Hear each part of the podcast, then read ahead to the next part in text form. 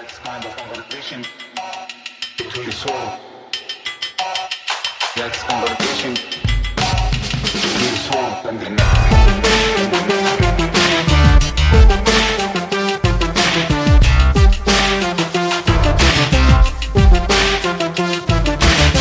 Hello, Prestige heads, and welcome to American Prestige. I'm Danny Bessner, here as always with my friend and comrade Derek Davison. And we are excited to welcome to the podcast my old friend, Christopher McKnight Nichols. Chris is the Wayne Woodrow Hayes Chair in National Security Studies and a professor of history at The Ohio State University. That's right, The Ohio State University. And he's also the author of numerous books. Um, and we invited Chris today to talk about actually his newest edited volume, co edited with David Milne, another friend of mine titled Ideology in U.S. Foreign Relations New Histories, which actually just won an award from the International Studies Association. So, uh, Chris, congratulations on the award and thanks so much for joining us. Danny, thanks so much. Thanks for having me. Thanks for caring about the role of ideology in U.S. foreign relations and history more broadly. And I look forward to the conversation. thanks very much, man. So why don't we just start from really, which is the most basic question, and, and we've addressed it on on different topics. But what is ideology?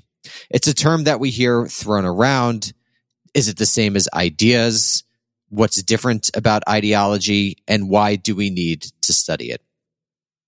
Well, that's a big easy question. question. Easy question. Yeah, let's start there, right? So, well, we are historians, not philosophers, but we study some philosophy and we um, know the history of these sorts of things. So ideology has a long and contested history. Just the term itself, that's probably a nice place to start. Um, you know, I, I, can do a kind of capsule history of that uh, quickly. It just gestured to a few of the ways that it, the concept has developed over time. It really started with um, the ideologues of the French Revolution. That's that's where we get the term. I think the first use is 1797, um, and that was sort of uh, construed as a sense of the science of thought, um, aimed at constructing a whole system of ideas that reflected material reality.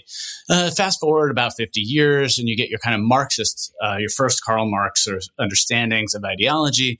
Um, you know, in short, it's much more complicated than this, but in German ideology and a few other places, you get a view of ideologies focus, you know, um, as a focus maybe more on a, as a cover for understanding uh, exploitative systems and capitalists and the structures of society such that people wind up buying into it through ideology the kind of uh, uh, obsessive uh, oppressive kinds of systems that structure how how societies run how, uh, run how institutions operate. Um, you know, here you get also religious ideology as part of that opiate of the masses kind of thinking, etc. Okay, this is very broad brushstrokes, my friends. Um, then jump forward again, one more leap, and this is what I what I say in the introduction. I think um, you know you have a great chapter in the book too. Um, I think current historians are a little bit more Althusserian here. So Louis Althusser also coming from a French Marxist tradition, shifted the perspective there a bit to a little bit more, in my view, of an attention to language and more of a sense that language um, in ideology, the terms that we use, the kinds of phrases, uh, in fact, um, can be understood as a sort of world making process through language that does reflect material reality. So it's not that Mark, a Marxist view would suggest that that's entirely false, but that there's some false consciousness in that.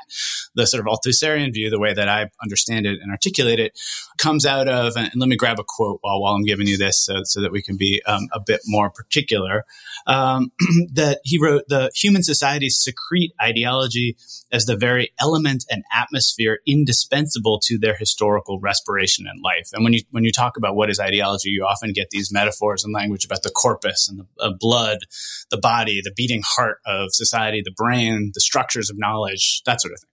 So, all right. Uh, so that's a quick take there, and I think a, a lot of the chapters in the book and a lot of the ways in which historians who do sort of the intellectual history of U.S. foreign relations and intellectual history more broadly are very attuned to a kind of linguistic turn. A lot of us are looking at language and how language then is reflected in the thoughts that our historical actors put on paper or articulate in other ways, shapes, and forms. And so, uh, you know, the way that uh, then we talk about it in the book is that ideologies are really um, they set the terms for engagement. They're not static. They shape the ways that which, in which we understand success and failure, uh, as flawed as those understandings might be, um, that they really order and explain the world. And I think that's the key to understanding what an ideology is versus an idea, as you started the conversation here, right? So ideologies are more than ideas. Uh, ideas are constituent parts of ideologies. Ideologies are about the assumptions and principles that help us organize a really complicated and complex world into something more discernible, right? The infinite options out there. And then ideologies, certainly in foreign policy and politics, uh, whether they're grassroots level or elite policymakers, then help us to understand how we might chart a path uh, in policy terms or in human terms um, to a different future. And I think that's the essential difference there too. The ideas can be part of that, um, but when you add up the ideas, the core assumptions, the principles, you wind up with an ideology that pushes that forward. Now, all this has been pretty abstract, but one of the ideologies I chart in the book is about unilateralism. You know, that's something that I've talked a lot about. I've talked a lot about ideologies of isolationism and internationalism in my work. But you know, one thing that courses through this book that's fascinating is a, an argument about civilizational ideology as being hotly contested in American democracy, uh, and so that within that, right, civilization is sort of an idea and a term, but also can embody a much broader set of ideological constructs, from white supremacy to versions of capitalism to you know versions of, of Protestant evangelicalism and and mission, a whole lot of other things. So uh, that's a long-winded and yet somehow incredibly short way of trying to define uh, ideology here. No, that was wonderful. Uh, that was really great, Chris. Truly fantastic. Here's a question, and I'll just ask it in a basic way. You know, the Marxist claim is ideology emerges from class position. The Mannheimian claim is that emerges from one social position. You have various versions of uh, critical theory isn't the really the right term, but you know what I mean of critics mm-hmm. saying ideology emerges from various racial constructions or capitalism and things like that. Where does ideology come from?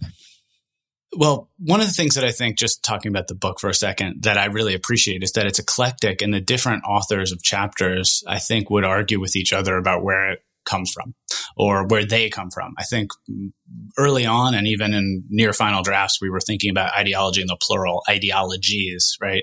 Uh, and that perhaps in the plural, that also gets at the fact that, that ideologies can come from different sort of subject and class positions, different racial positions, and in different historical contextual moments. I mean, I think one of the key presuppositions here, which is really basic for us as historians, but actually uh, not often uh, there in the sort of political re- uh, record, uh, is the is the fact that ideologies change so much that they're so dynamic. Um, you know, so you can pin them down, sort of like Peter Novick in his book uh, on objectivity and historical profession. You know, you can pin down questions of objectivity in any given moment, but actually, it's a, it's it's moving so fast uh, in how people interpret. And I think the same sorts of things apply in terms of where where ideologies come from, depending on the moment and your focal sort of um, lens, right? As a historian or as a scholar, I think you'll come up with different answers to that. I'm not deeply wedded to, you know, making one kind of argument there from those different traditions that, that you just pointed out. I mean, I think for me, it's much more interesting to look at from multiple valences or multiple, multiple angles at the valences of ideology over time. So, you know, one of the things we tried to do with this project where it comes from, um, and I've been sort of noodling on this for years. I bet you have too, since reading Michael Hunt's book, um, famous book on ideology and U.S. foreign policy. That you know that it's a good book, but it focuses on elite policymakers. It's very much a, an artifact of the late Cold War. It really doesn't, you know, it it importantly argues that racial hierarchy is critical to understanding the ideologies that have structured U.S. foreign relations and foreign policy, but it doesn't do a lot more than that. And so, one of the things that I really wanted um, out of this project was uh, was that to have great scholars, uh, people like you who know their archives, who know their subjects, writing on those subject areas, and in some ways arguing for where ideology uh, emanates from. Um, it, but by doing that, then expanding how we understand ideology and, and its and how it might function in politics, policy, culture, society, right? A broad array of places. Um, so, for instance, there's a chapter on grassroots ideology, GIs coming back from World War II, and how they, they had much uh, more complicated sensibilities about how the U.S. should operate in the world and very much more limited understandings of how U.S. power should be applied than we tend to think of, you know, service members, for instance. So I want to ask one more method question before we get into the actual meat of the book, because this sure. is a question that I, I, have also been noodling on for years, um, and and that is the question of causality. Um, I, I, I do think that there's a critique of historians, particularly from other social scientists, that that were not explicit about our methodology, and particularly we're not explicit about sort of developing causal relationships. You know, you, you could you could chart an ideology, you could say it's consistent components are these eight ideas, these idea units, what have you, and then things happen in the world. So, where do you come down on tracing that almost metaphysical gap between idea and action in the world from a methodological perspective? Right. You know, one of the things that stood out to me and in a lot of my work on the role of ideas in U.S. foreign policy and American politics is how some other fields, social science fields, want a kind of one-to-one relationship between an idea and and its causal impact and outcome, right? And if they can't trace that, the argument follows that uh, ideas don't matter. Um, and I fundamentally disagree with that claim, um, based on a kind of ex post facto thinking that uh, outcomes traced backwards to their core foundational idea is uh, is a necessary part for that methodology and for understanding you know uh, roles of ideas in in different places.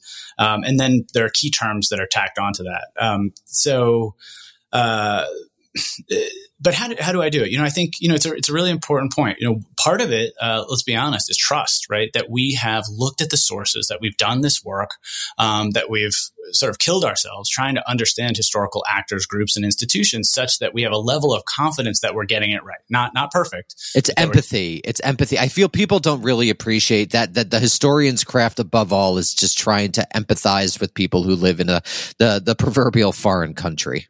Yeah, yeah, I think that's right. You know, I think, or you know, there's other ways to put it. Um, the famous biographer uh, once put it. You know, it's as if you, you, need to understand your historical actor as if they just left the room, right? Or where are they going?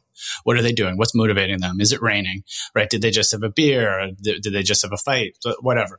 Um, the you know, so part of it is that that project, right? Um, and and you know, and then I think the historical context is another key element of that, sort of triangulating. So, you know, for me, uh, for instance, in making arguments about specific ideologies, one of the things that I often come up against is uh, wanting to create a kind of constellation of ideas that are the core elements of, of what's going on. So you might say in one given moment, a, a, certain set of ideas, a few particular ones are what are most important in a broader ideology. Let's call it isolationism, something I've written a lot about, right? So in this particular moment, non-entanglement and neutrality are key elements of this. They're manifested in an argument for unilateralism, rejecting, for instance, the League of Nations. Uh, and therefore we see that in, you know, the works of William Borah, uh, the works of the sort of irreconcilables who are opposing the League of Nations. And so you've got this constellation. Now it's not static, right? And so in another moment, later in the 20s or in the 30s, you'll see other parts of that constellation being much more important. So for me, then you can make that claim and say, hey, Danny, hey, reader, right? Um, here's what, here's where I see the, the, main constituent ideas, this constellation of ideas. Um, having play. You find this in the rhetoric, you find this in the policy they're proposing, you find this in their letters, you find this, you know, public, private, all that stuff, and in the broader community of thought. If you find all that, I feel like you can make a fairly strong causal argument. Can you do the one to one? Probably not. Should you do the one to one? Also, probably not, right? Uh, you know, I think that it, it's perfectly fine to, to be somewhat cautious with that. Um, and at the same time, spin that out you know, I guess the the other element that animated this project, and I think you hint, hint at it here in methodologies. So sure, my core assumption is that ideas and ideology matter. And one of the things that we start the book with is the Obama administration, which argued that you know, that they would elevate pragmatism over ideology. Now, of course, pragmatism is a philosophical system. We could make an argument about whether or not it's an ideology, but in any case, it's, it's a method, uh, and when applied, constitutes part of an ideology. I'd say. But but that said, you know, it's very clear that because they tried to eschew ideology, they actually embraced a, a full set of ideological um, concerns, right? And the and and you can see this in how they thought how the Obama administration thought about Russia, for instance, or China. We, we could talk about those specifics. Um, so even anti-ideological projects, presidencies, and individuals seem to me to evidence a whole lot of ideology. Uh, ideas do matter, right? And you find this even in that eschewing of ideology. The fact that you know famous sort of Jamesian system of evaluating ideas the con- by the conduct that they dictate, right? Pragmatism is at work there. So again, back back around methodologically, um, I think that it's really important to understand the historical actors and the groups, um, and then to try to be as historically contextual as possible. Here's here's my question to you. I'll turn this back around. One of the things that I've struggled with uh, and come up with my own um, views on is that we can, as historians, um, make an argument that uh, sort of ideological systems exist outside of their time, right? Can you have Marx without Marx? So, what do you think about that uh, kind of methodological problem? I think it depends on the particular ideology, and then you have to look into the context in which it which it is operated. So, like um, I'm reading Bruce Kuklick's book on fascism, right, where he traces the use of fascism throughout 20th century American history, and in the U.S. context, it's basically he has this great line: "It's the equivalent of throwing a tomato," right? It's it's it's, it's an empty signifier, to borrow the old language of post structuralism and postmodernism, right? So so it, yeah. it, it's so it's it's very dependent on context. Whereas you could say like let's say for example, a liberal tradition or liberalism or a socialist tradition, that mm-hmm. has specific signifiers, right? There are things you can do to not be a liberal. When both FDR and, you know, Huey, uh, Huey Long are fascists, right? There's, there's difference, right? You wouldn't necessarily yes. call them all liberals in the same way. So I think it's, I think it's highly contextualized, uh, in terms of where I would fall on that question. But that's actually nice because this leads into what I wanted to ask about the sort of the question of the historian, which is, mm-hmm do you want to talk for a second about ideological critique? Because I think this is this is sort of the substrata of all of the humanistic social sciences. If you think history is a social science or the humanities, that has really defined how we approach things since the 1960s, right? What what we imagine we're doing is not reinforcing a nationalist project, but basically uncovering ideologies in order to effectively critique them. And and the origin of that idea is in, you know, really deep in Marxism, but I think it became popular in the U.S. Academy due to the influence of the Frankfurt School and sort of they're dealing with the, the failure of social democracy in Germany. Why did the workers fight World War One? Why don't we have a socialist utopia? And the answer was ideology. We're going to expose and critique this ideology, which then gets affected in particularly in Marcuse's one dimensional man and mm-hmm. et cetera, et cetera. Um, today we're, we're much less explicit as a, as a profession and as a discipline about what we're trying to do, right? I don't think like, and, in, in Schaeffer in like the 1970s, you could imagine imagine someone saying, I'm critiquing this ideology, like a, a, a mm-hmm. Wisconsin school person, a revisionist. But we wouldn't do that today, right? It, there, there's something sort of like, um, there's got a, that approach has a bit of a stink on it, but nevertheless, this is kind of what we do. So what do you view this project as, as like metaphysically doing, meta historically doing? And then I want to get into the actual ideologies.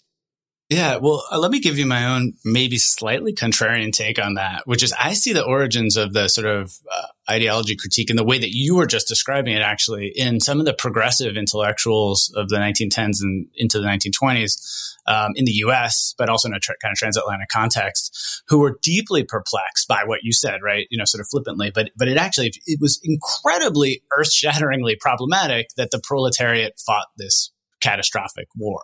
Um, and they simply could not understand how the laboring classes didn't see more solidarity, just somewhat more solidarity. And so, you know, the, uh, one of the things that I read about in my, book, Promise and Peril, and I've thought a lot about is Randolph Bourne, the great cultural critic who died way before his time of the flu pandemic in 1918. Um, he has this essay when he's traveling as a fellowship student through Germany as it's militarizing.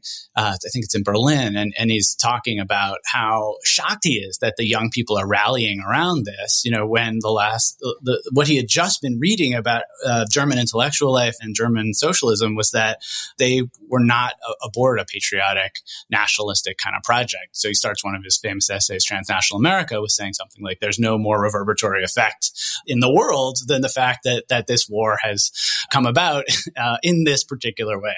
So, so I don't know that that's very contrarian, but, but I see it as, I see it very much in this sort of intellectual world shattering moment from 1914 to 1917. Then the U.S. gets in the war, and then that's another you know way in which um, it becomes problematized through this kind of hopeful project. No, of, I think um, that's right. I yeah, think that's right. yeah. I was coming from a way too much of a Europeanist perspective. They become melded yes, over the course of the mid-century period. I think, and, and like John Dewey's at the New School. You know, there's meld. I totally. Totally, you're totally right. There's there. It's not just the Frankfurt School, which is actually kind of funny. I think, ironically, I was doing that because on the right wing today, they always critique the Frankfurt School, and like you said, it's actually quite American in origin, you know, and, Yeah. and ha- has has a valence that almost transcends political boundaries. But sorry to interrupt. I totally I just want to say on the record, Oh, yeah. totally agree. Right. Well, you know, and I and I study you know U.S. thought more than European thought, so I'm more particularizing there. But you know, I think you know ideological criticism in general is an interesting thing to just touch on now as we're you know launching this conversation, right? It's as a kind of method of rhetorical criticism. We, we, you're right. We don't see this from a lot of foreign relations scholars. We don't see this from many historians, frankly. You know, I mean, um, I've spent a lot of time, you know, in, in humanistic circles with lots of folks in different fields, and so I may be more um, infected by these kinds of methodologies than others. And some of us who do, you know, intellectual history, I think, are are more prone to use theory, deploy theory self consciously and um, explicitly than a lot of our colleagues in history, which is a criticism of history that comes from, you know, sort of literary critical circles and other things, right? But the, the other piece of that is right critiquing text for the dominant ideology therein, right? And so we historians do unpack the dominant ideology in a text or in a moment, um, but we don't. What we don't tend to do quite as much is about. Um, uh, you know, raising that in the way that you described, right? So that, that we, we aren't saying, hey, this this text reveals this ideology. We are critiquing, you know, that dominant ideology coming from the text. We're more like um, doing the spade work to uncover it from the archives. And, th- and there are we do make arguments, of course, but I think you know one of the ways I would put it is just that historians don't tend to use their theories explicitly then to do that kind of work. And, and ideology critique is a good example of this. It would have been, you know, what you know into the late 70s and the mid 80s you would have had a kind of heyday of this across humanistic areas and, and now you don't. I think one of the reasons people uh, have been appreciating this book um, is that it says hey let's focus on ideology. Let's let's take ideology seriously. Let's not uh, let's um, let's start from the that ground that foundation that ideas and ideology matter and then see where they matter how they matter in, do, in different contextual elements sometimes in a critical way. So we see you know one of my favorite chapters is the first one about indigenous subjecthood, right? And that actually This is know, an excellent chap. Like I, when I remember hearing, I just want to highlight this chapter. Yes. When I remember hearing it at the conference from which this volume emerged, I was like, "This is excellent, excellent stuff." People check it out.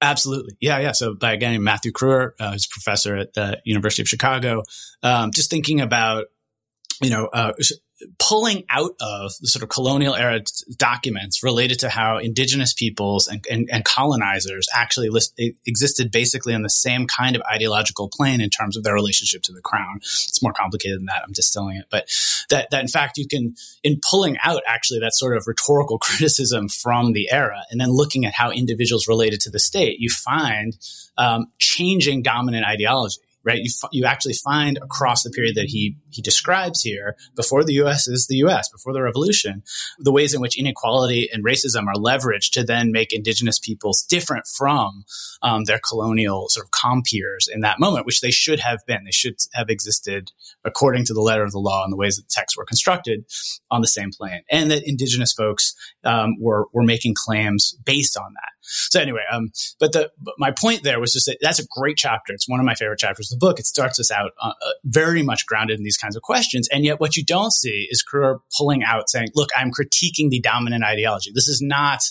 ideology critique. It's sort of ideological." Um, expose perhaps i don't know if that's uh, quite quite what i intend what do you think Well, it's interesting because there, I think the the the difference between now and the '60s and the '70s is that it's a professional managerial profession now. Right. It's, it's, there are different norms and social mores, right? It, it's a, it's a profession generally speaking of, of the bourgeoisie and the elite, which wasn't true when people come up, uh, in, in the 40s, 50s, 60s, and 70s. And there's much more combat there. I honestly think it's that. It's the culture of the profession related ultimately to a style of engagement that is different than, you know, when you have all these kids from City College like Daniel Bell you Mhm. know coming coming up in the university i think it's i think it's mostly that and so once once a, a profession becomes literally more professionalized, you see less combat. And I think you've seen that over the course of the last 40 years in, in our field in particular. You've read diplomatic history in the 80s. It is Right. just not like it Mhm. today. And there's also race and gendered uh, elements to that too. The profession is diversified, um, and so it's it's it, there's also elements related to that as well. And I wouldn't want to discount that, but I think it's uh, it's oftentimes related to professional culture. You know, people mistakenly think history is a left wing profession. It's like a centrist liberal profession, and it has centrist liberal norms. I would say. I think that's fair, and I think that's also that. Uh, Charting this path, one other thing that might be interesting to note here, it would seem too that the historical methods historians apply in that kind of centrist, get along sort of way um, aren't as many aren't coming as much from critical theory, literary studies, cultural studies.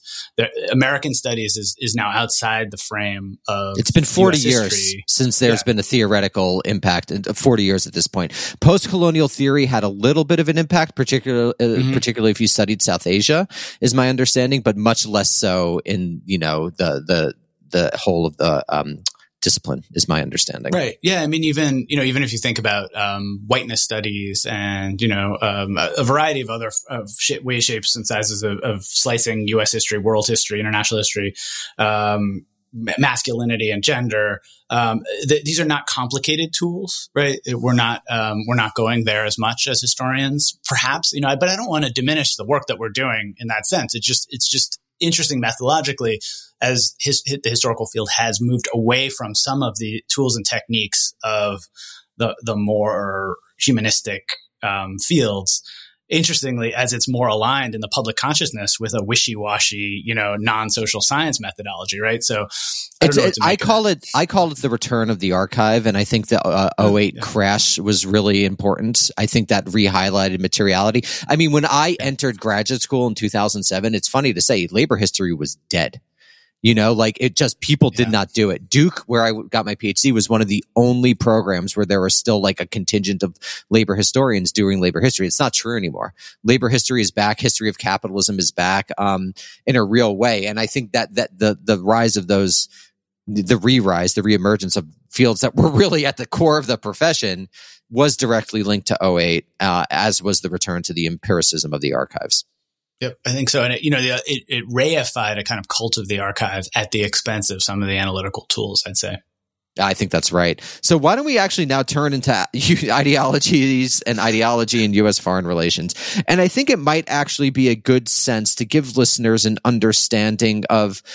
I don't. We don't need to go through the literature, but what what were you what were you reacting to? And uh, you mentioned the Hunt book. That's a really might be a good place to start in sort of his trans historical forty thousand foot framework of William Appleman Williams.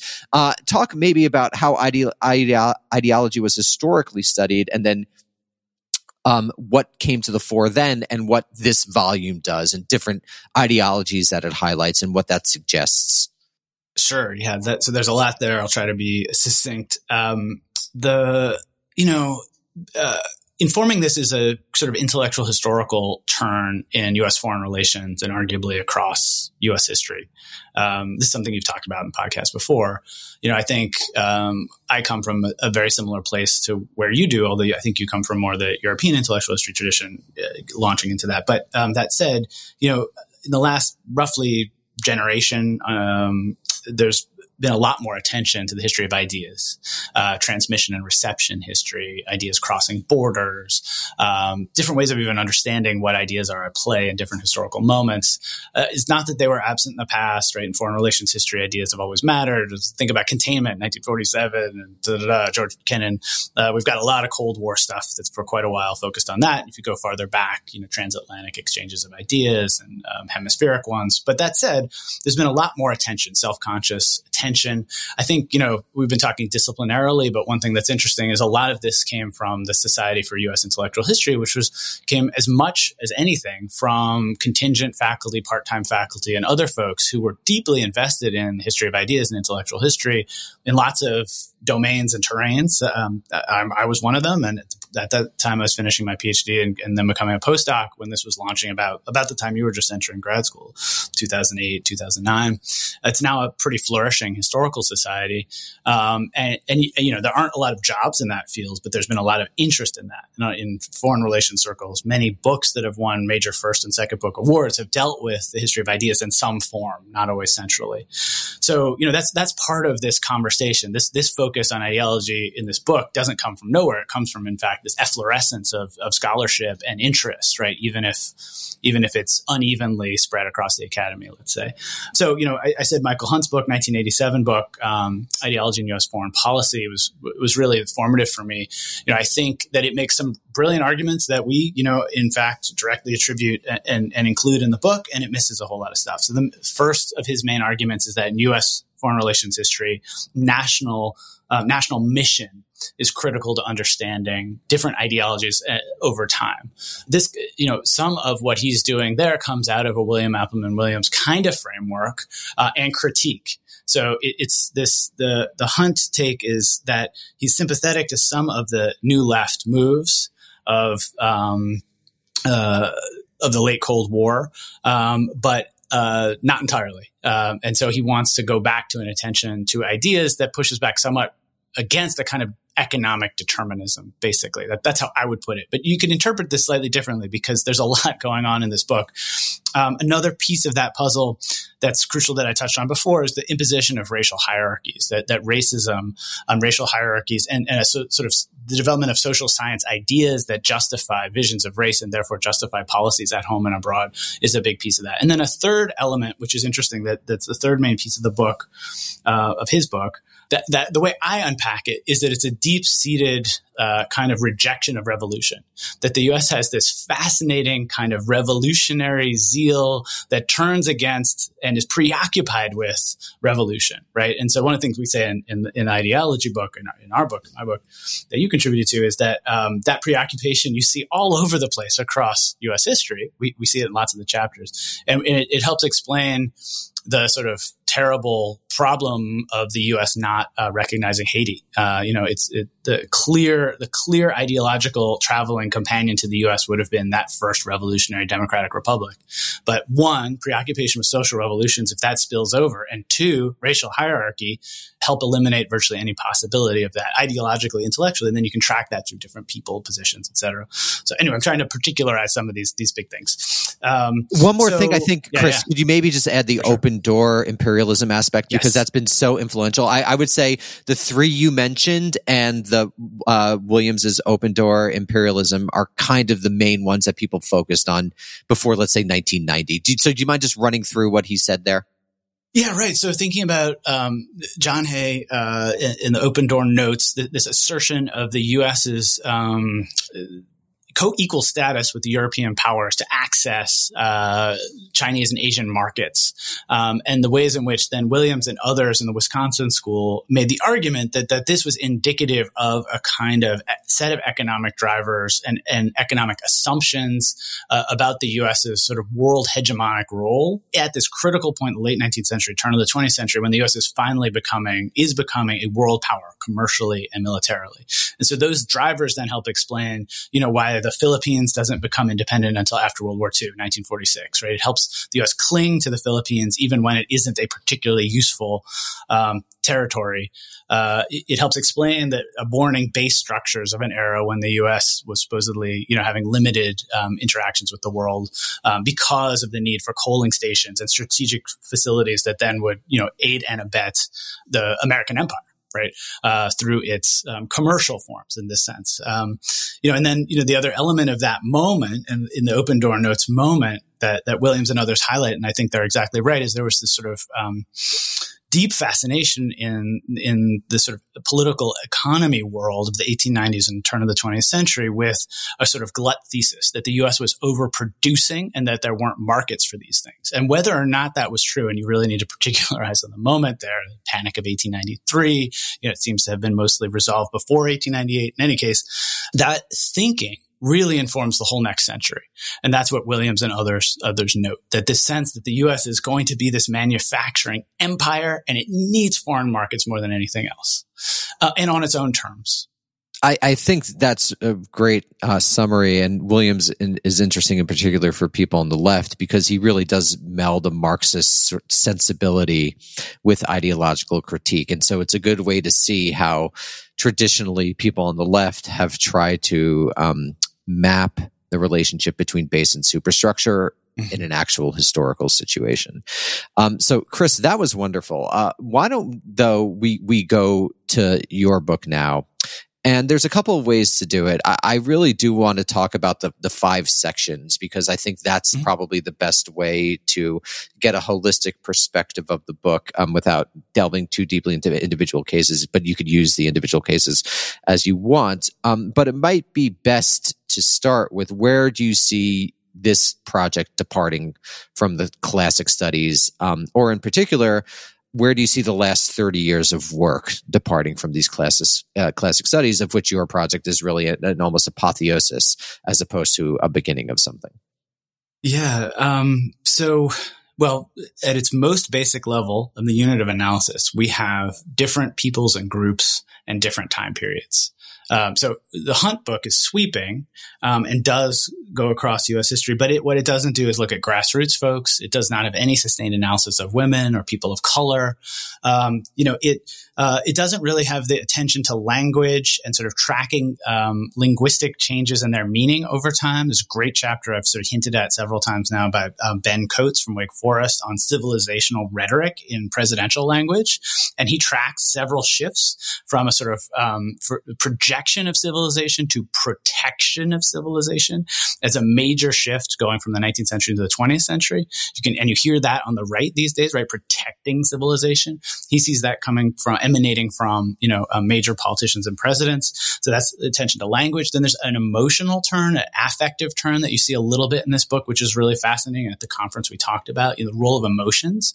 Um, it, there's a really good chapter here that a number of people have written about publicly um, by Andrew Preston from Cambridge um, that uh, talks about fear uh, as a driver of U.S. foreign relations. Fear as structuring national security questions.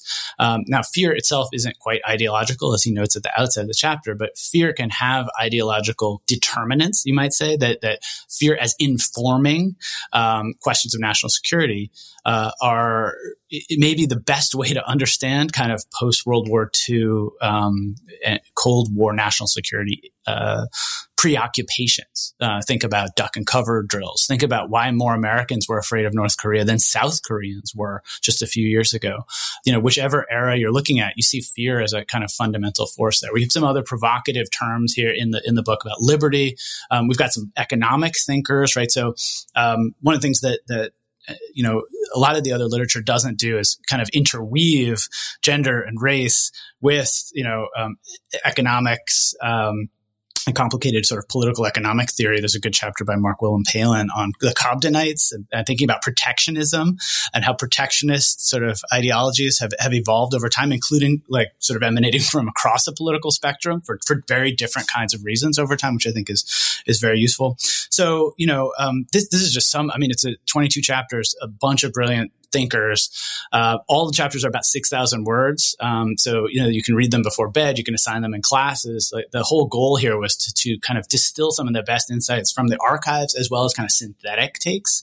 Um, so for me, this is like, this is a really great kind of methodology. I mean, I'm just, I'm proud of what you all did. You know, you wrote in it. Um, it's part, partly my conception, but, um, but, you know, it was the authors who, who made this possible. So that's some of it. I mean, we divided into five sections and I'll just sort of quickly say what those are since, since you were hinting at this. So ideologies and the people is sort of how we start it.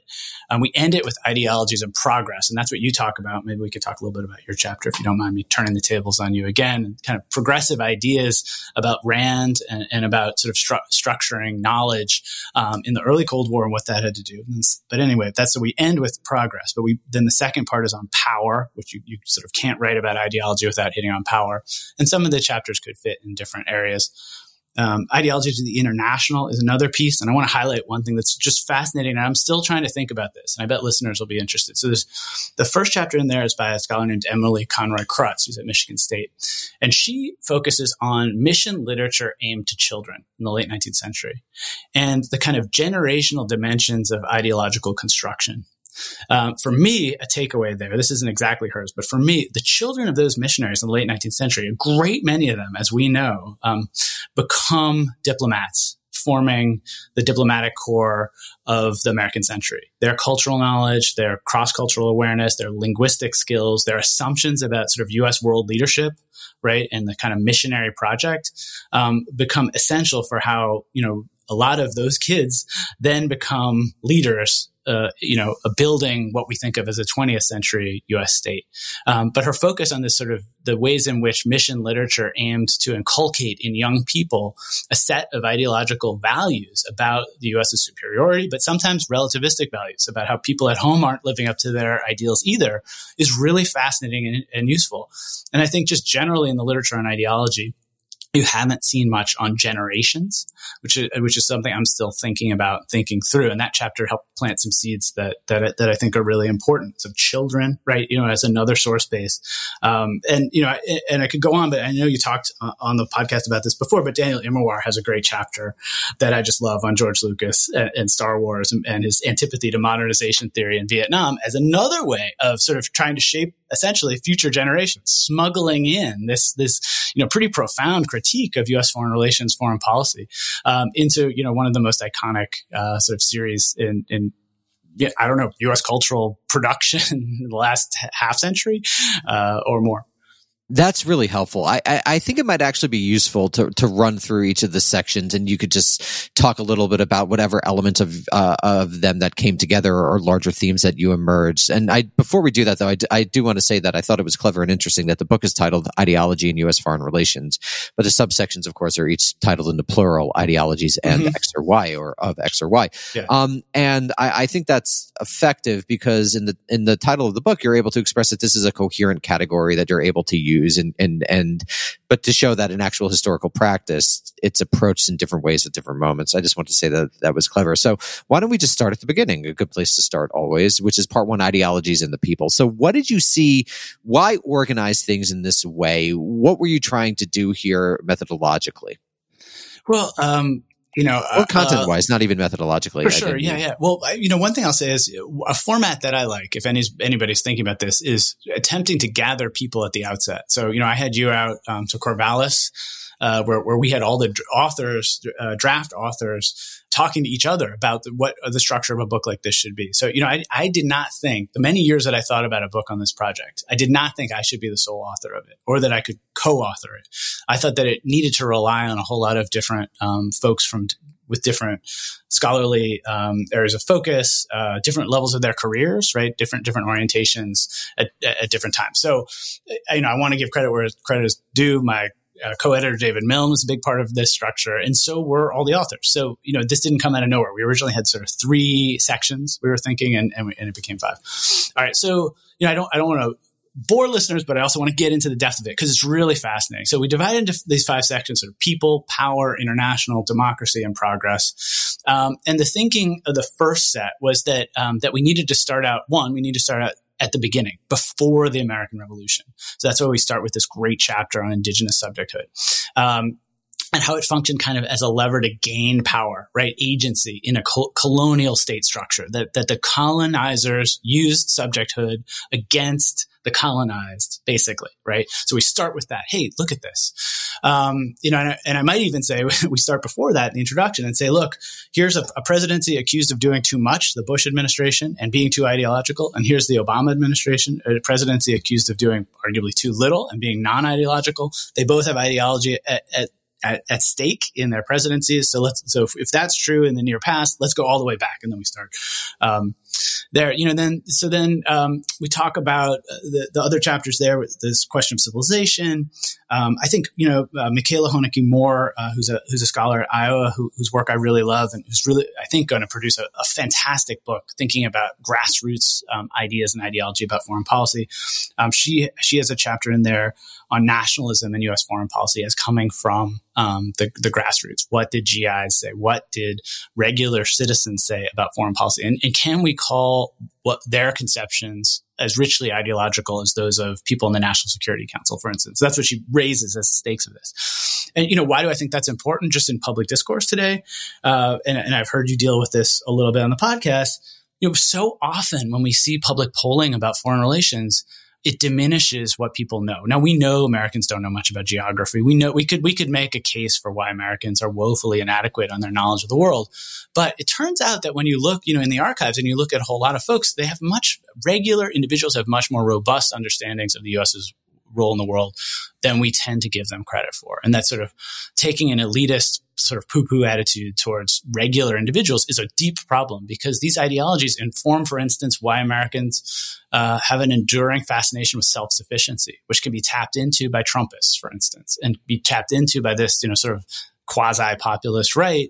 It might be at the top level very elitist, but at a core level, these animating ideas go back to Washington and Jefferson, and and they're quite robust. If they may not be what you and I would write in a book, but they're awfully robust when you look at letters and memoirs and other things. So anyway, I think Michaela Hoenicke Moore's chapter really brings up something about foreign policies, ideologies emanating from the people themselves, quite literally, right?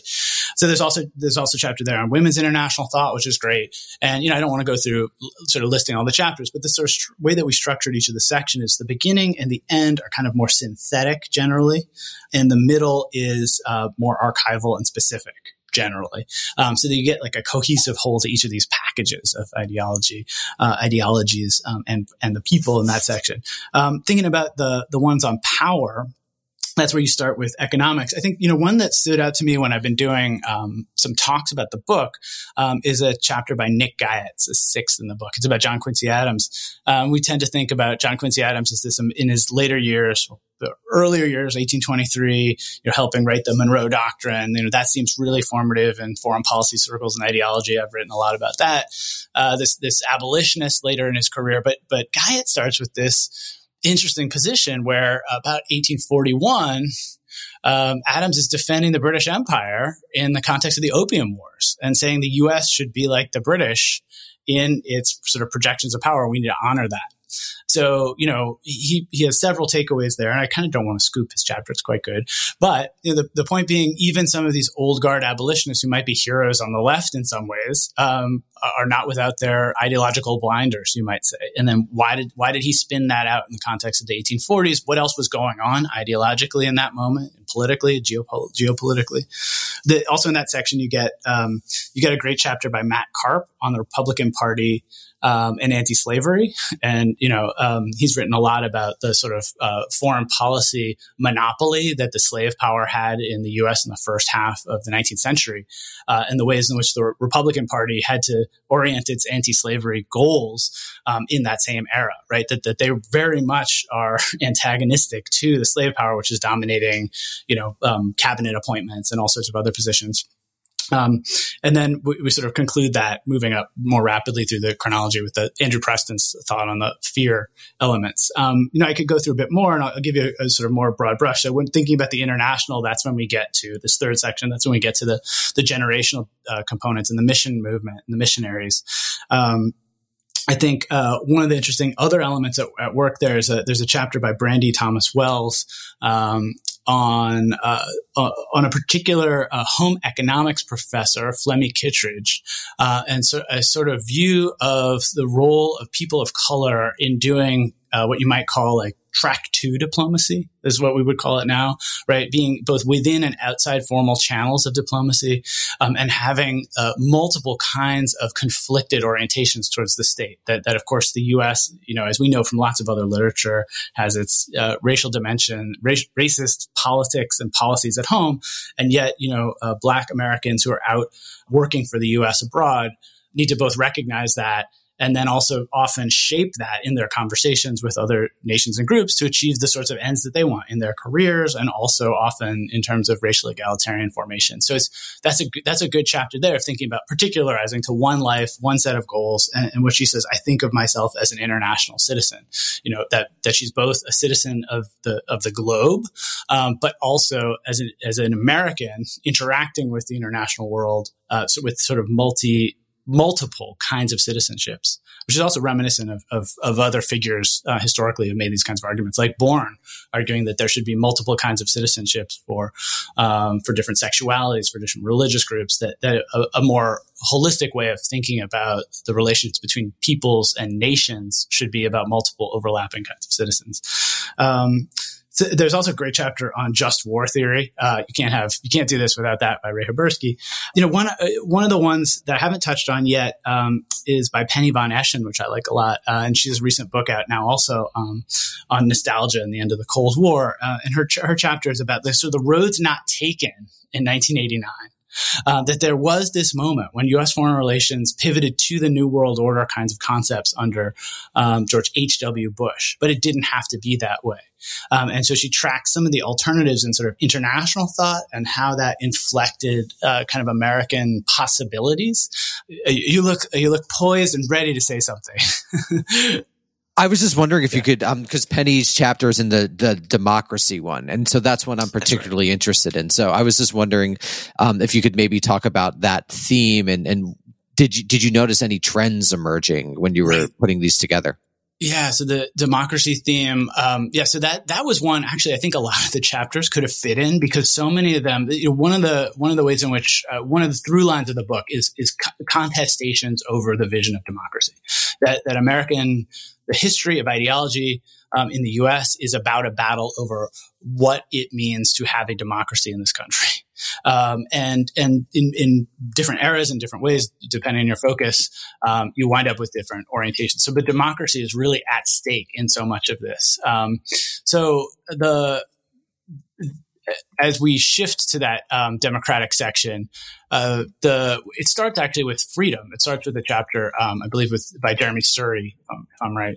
Um, uh, and and I, what he call he he calls it something like um, that the freedom's the base alcohol for Americans um, that changes over time, um, that mixes well with some things and not with others. And so he tracks three kinds of freedom and three moments at which freedom operates. Um, but the, but the ideologies of democracy, I think that you know, as I was sort of hinting at, there's this often when we teach and we write about this, there's a there's a real problem of rhetoric and reality when you when you think about democracy and um, the ideological con- constructs of the U.S. Right? You know, you can think about the U.S.'s um, Cold War foreign policy. You know, overturning lawfully elected governments in Guatemala and Iran. We could go on a long list, right? You know, and yet claiming that that was for uh, freedom and protection of democracy, make the world safe for democracy. Wilson, we could make have a long list here. So this this sort of core tension of democracy as an ideology and the reality of the US as having, you know, at best an imperfect democracy, if not an utterly flawed and deeply problematic one worthy of a post-mortem right? So you know you can you can go back and forth um, between those. And and i think that's um, that's a key element of these chapters of freedom, um, thinking about the roads not taken with Penny von Eschen, thinking about, um, uh, you know, there's a chapter by Melani McAlister on um, churches and American Jews and thinking about the um, Nigeria Biafra War, um, which was something I hadn't thought about in this context at all. And that's some of her new work. Uh, we've also got a chapter in there on immigration. It, it's a, um, for me, I guess what unites that is this unwieldy word, which I haven't come up with an alternative to. It's in, it's there in the introduction, unfortunately. And sometimes David Milne would be mocking me right now. I'm going to say it anyway. Intermestic. Uh, this this intersection be, between the international and domestic, um, and the and the ideologies and democracy section is all is all about that. And a lot of the book is too that you simply can't disentangle foreign relations from um, domestic policy and politics, domestic society itself. Um, and so that's a that's a core tension in the book, and it's absolutely you know um, critical to understanding this section here on on ideologies and democracy. And then we get to the last section, which which is the one that that you wrote in on ideologies of progress. Jay Sexton begins it. One of the things I really like about this and and the whole rest of the book is that though folks who come to it probably are most interested in the 20th century or even the 21st century, um, we have a lot on the 18th and 19th centuries. And, and Jay Sexton's chapter that begins the ideologies of progress talks about capital and immigration in the Civil War era. And in particular, one of the things he talks uh, a lot about is that it took foreign capital to make the U.S. the kind of um, incredibly strong power that it becomes at the end of the 19th into the 20th century. And it took foreign human beings, these immigrants, to be a big part of that, even in this um, incredibly um, fraught set of racial dimensions, dynamics uh, of the time. Um, and um, he, he, unpacks the fact that there are competing ideologies within uh, some of the same sorts of concepts about um, how the capital should be applied, uh, how the American economy should run.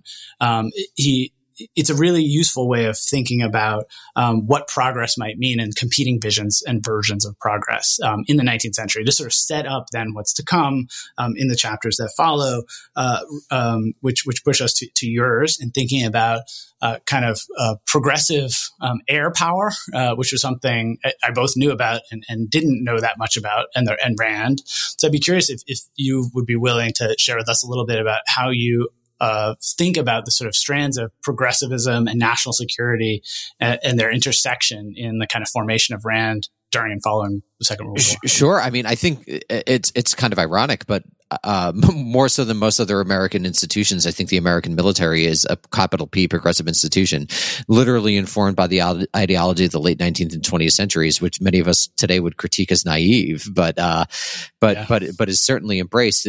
Just basically the notion that technologies, um, applied scientific knowledge, rational thinking, rational strategy will be able to effectively, if not end war, mitigate its effects and attenuate its effects, both in terms of live lives lost and money spent. Um, and I think this, if we were to define an American way of war, you know, that Russell Weigley would talk about, mm-hmm. you know, in his book, The American Way of War, he would say it was massing. If I recall correctly, it's massing forces at particular points. I would say over the course of the 20th century, due to the progressive movement, um, and particularly due to the, I, I, think the the critical moment was really the advent of the atomic bomb. I think it was an open question until the atomic bomb was dropped and was viewed as being one um, war ending. It had a strategic purpose and two humane. I, I, think this is hard for people to appreciate, but the atom bomb was initially read by U.S. air officials and, and many elites within the U.S. government as being humane because it didn't require a land invasion and it ended the war in a quote unquote that proverbial blink of an eye. And I think this uh, ideology of progress has informed American war. And, and I think, you know, two other big moments that I would add to the story that I tell, which was that the advent of the Rand Corporation was to bring scientific knowledge to bear on war to make it more humane and rational. I, I, think you see the advent of the all volunteer force in the early 1970s, a demassification of war, and the emergence of drones, which is basically a robot war, i.e., war that's less expensive, both in terms of American lives lost and, and to some degree money spent, even though the particular structure of our political economy might not make that be the case. And so that's essentially the argument that I'm making that that the, uh, on a specific level, Rand reflected this more general approach to war that has really defined uh, the United States' approach to the problem. I love that. You know, and I think just zooming it out for another kind of take, right? If you think about one of the core precepts of progressivism being the the idealistic hope that human institutions are perfectible um, that they we can refine them such that they can do the be- have the best possible outcomes. It's interesting to think about the Air Force in this in this way, but you can think about lots of other kinds of institutions. Th- there's sort of oxymoronic concepts about the more humane war, the, the problem that they're confronted with in the Second World War, strategic bombing, you know, becomes carpet bombing in, in the European theater, but then they have the atomic weapons to, to point to as this more humane, targeted kind of, of set of w- weapons at the same time that they're a borning critique, ethical critique of that, the, that set of concerns. And, and then fast forwarding it, you know, the same sorts of progressive inflections about the ways in which drone strikes can be made um, more humane, more lawful, even, right? We could, and we could push that. We could think about, you know, um, Sam Moyn's work and other things, whether or not what, what we should think about human rights and humanity in these kinds of ways. But, you know, that's, this is, to my eye, to my orientation, unpacking that core set of progressive ideas as they're inflected in the, you know, foundational strategic thought of Rand and other groups in the Cold War is fascinating and so important. And you don't get to that if you tell other kinds of stories, right? Uh, an institutional history of that might not focus so much on some of those ideas. It could, uh, but it might not. And Chris, I wanted to raise a question that I thought about earlier, but as we're approaching the end, I'm curious what do you think? Um, it is interesting that there's a turn to ideology in the moment of American first unilateral hegemony, and now I would say it's just hegemony, multilateral hegemony. I don't know, kind of a new term. But it seems like as the American empire is less and less in question, that the bases, like the, we did a drawdown of the Cold War, but we still have the hundreds of bases. We're still spending an enormous amount. That historians have turned to ideas in order to try to explain a material structure that essentially looks unmovable. Yeah, I mean, p- part of this turn, I think, if you track it to the work that was developed in the last few last generation roughly comes out of 9-11 i think we were asking different questions and historians were asking different questions in the 90s um, there were questions that were related to that unipolar moment that sort of thing. Um, but it's ideology in an international setting as well. So, you know, if you think about the kind of claim that George Bush made, you know, the question he asked in one of his speeches, why do they hate us? And then attempted to explain it by explaining that they hate our freedom, right? In this us and them binary system. But it was actually more complicated than that. It's a vision that goes back to kind of democracy promotion ideals, goes back to, you know, mission. I mean, the, our book unpacks this, right? The, the contested visions of the U.S.'s role in the world. I mean, you know, when I teach this in a religion and U.S. foreign relations class, we sometimes start with City on a Hill and we interpret it every which way, all 360 degrees, right? Crusader, exemplar, uh, all the other ways in which a city on the hill might operate, you know, religiously, the- theologically, but also operationally, you know, interacting with different peoples and groups, culturally, all that kind of thing. So, I, you know, I think it's, you know, it, is interesting that what we haven't seen is a strong return to a kind of econ- economic determinist lens, right? We have all the we have all this history of capitalism right now. We're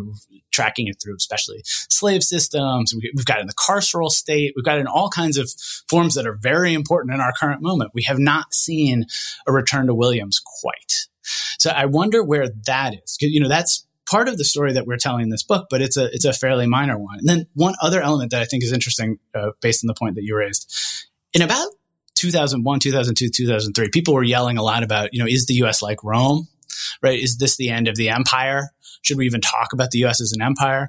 One of the things that came out of this conference in the book is that, you know, we almost all take it for granted that the U.S. in some way, shape, or form historically, and in terms of the ideologies that have guided and shaped U.S. foreign relations, has been imperial. Where historians don't seem very interested in that debate. You know, we've got Daniel Immerwahr's book, How to Hide an Empire, but it's not really about whether or not the U.S. is an empire per se. It's about all those forms and shapes, right, over time. And I just have to say, like, uh, there's so many times like a political scientist wants to fight about it, and I'm like, I don't care. It is an empire. Like, I'm Yeah. not gonna.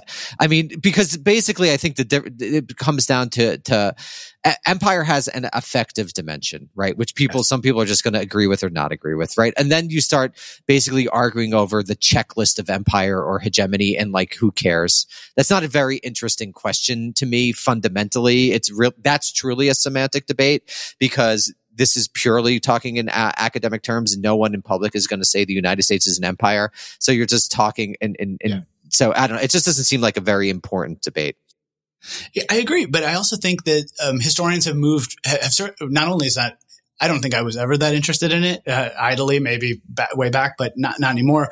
But I think never one of the really was that either. yeah, but, yeah. I mean, but one of the things that Ben Coates says in his chapter, and it's where we end in our conclusion, which is maybe a good place for us to be contemplating here at the end of this conversation, is that um, idea. Uh, empires require ideologies it seems historically and you know all the way up through the present and as you were noting this kind of is this a multilateral hegemony is that possible right um, but but certainly one reason we're attuned to the ideologies today is that we, we're seeing all kinds of somewhat unexpected configurations a kind of populism led by elite people who went to elite universities who kind of want to destroy american democracy such as it exists today.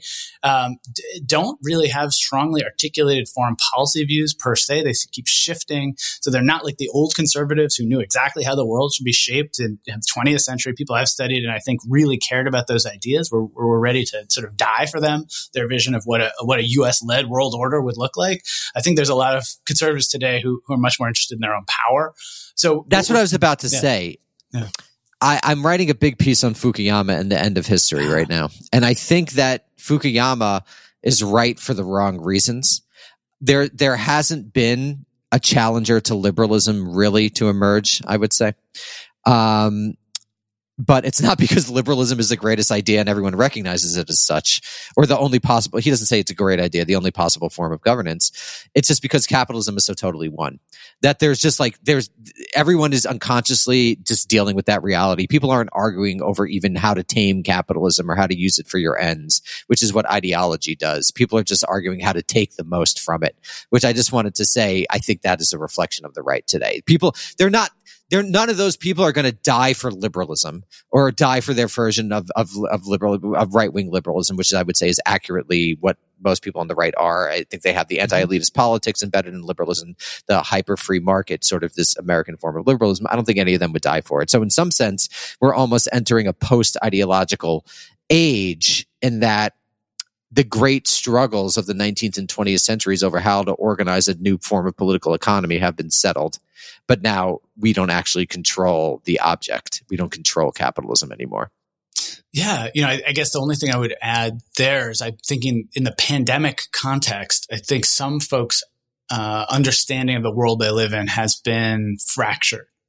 That from supply chains to work from home to essential workers being dispensable workers, um, some things have been made visible that were maybe a little less visible. I don't know where that will go, and I am not being optimistic or ho- really hopeful. Well, I, I, think just just a, I, a, a more visible to the bourgeoisie, the people who are living those lives, uh, are already they they experience it and these are the people who don't vote you know for a lot of you know reasons because they've accurately understood that politics doesn't the form of our political system i think is does not reflect any form of democratic will. I don't think we live in an effective democracy. I think we live in a procedural democracy at best. And that, that's what is being attacked right now, the very procedures of democracy. But if you look at the contours of the American state as they developed since World War II, these are not systems that are, are in control of any demos, that any demos has any control over, I would say. And I think increasingly, even elites don't really have control over it, which is why someone like Elon Musk or someone like Jeff Bezos wants to go to Mars because they can't imagine themselves as actually controlling the system in a way that a Rockefeller or a JP Morgan. And as you know, speaking of early financial crises, a JP Morgan did literally literally save the economy. I don't think that's possible in the same way anymore.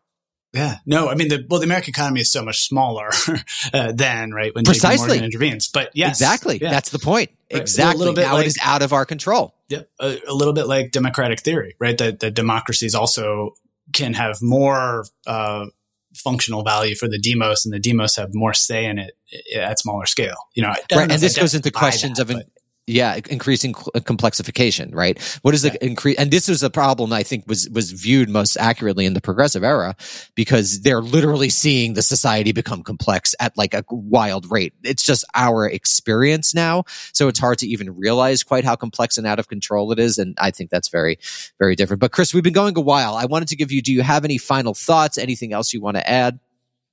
Yeah, I mean, you know, I think well, we've really done a good job of, of exploring a lot of the book. You know, um, I suppose one thing I haven't said yet, we haven't said yet, is one of the core assumptions about ideology is that it can involve the unexplored elements of individuals and groups' ideological convictions. And part of where we're landing now is the fact that we live in this perhaps less ideological moment.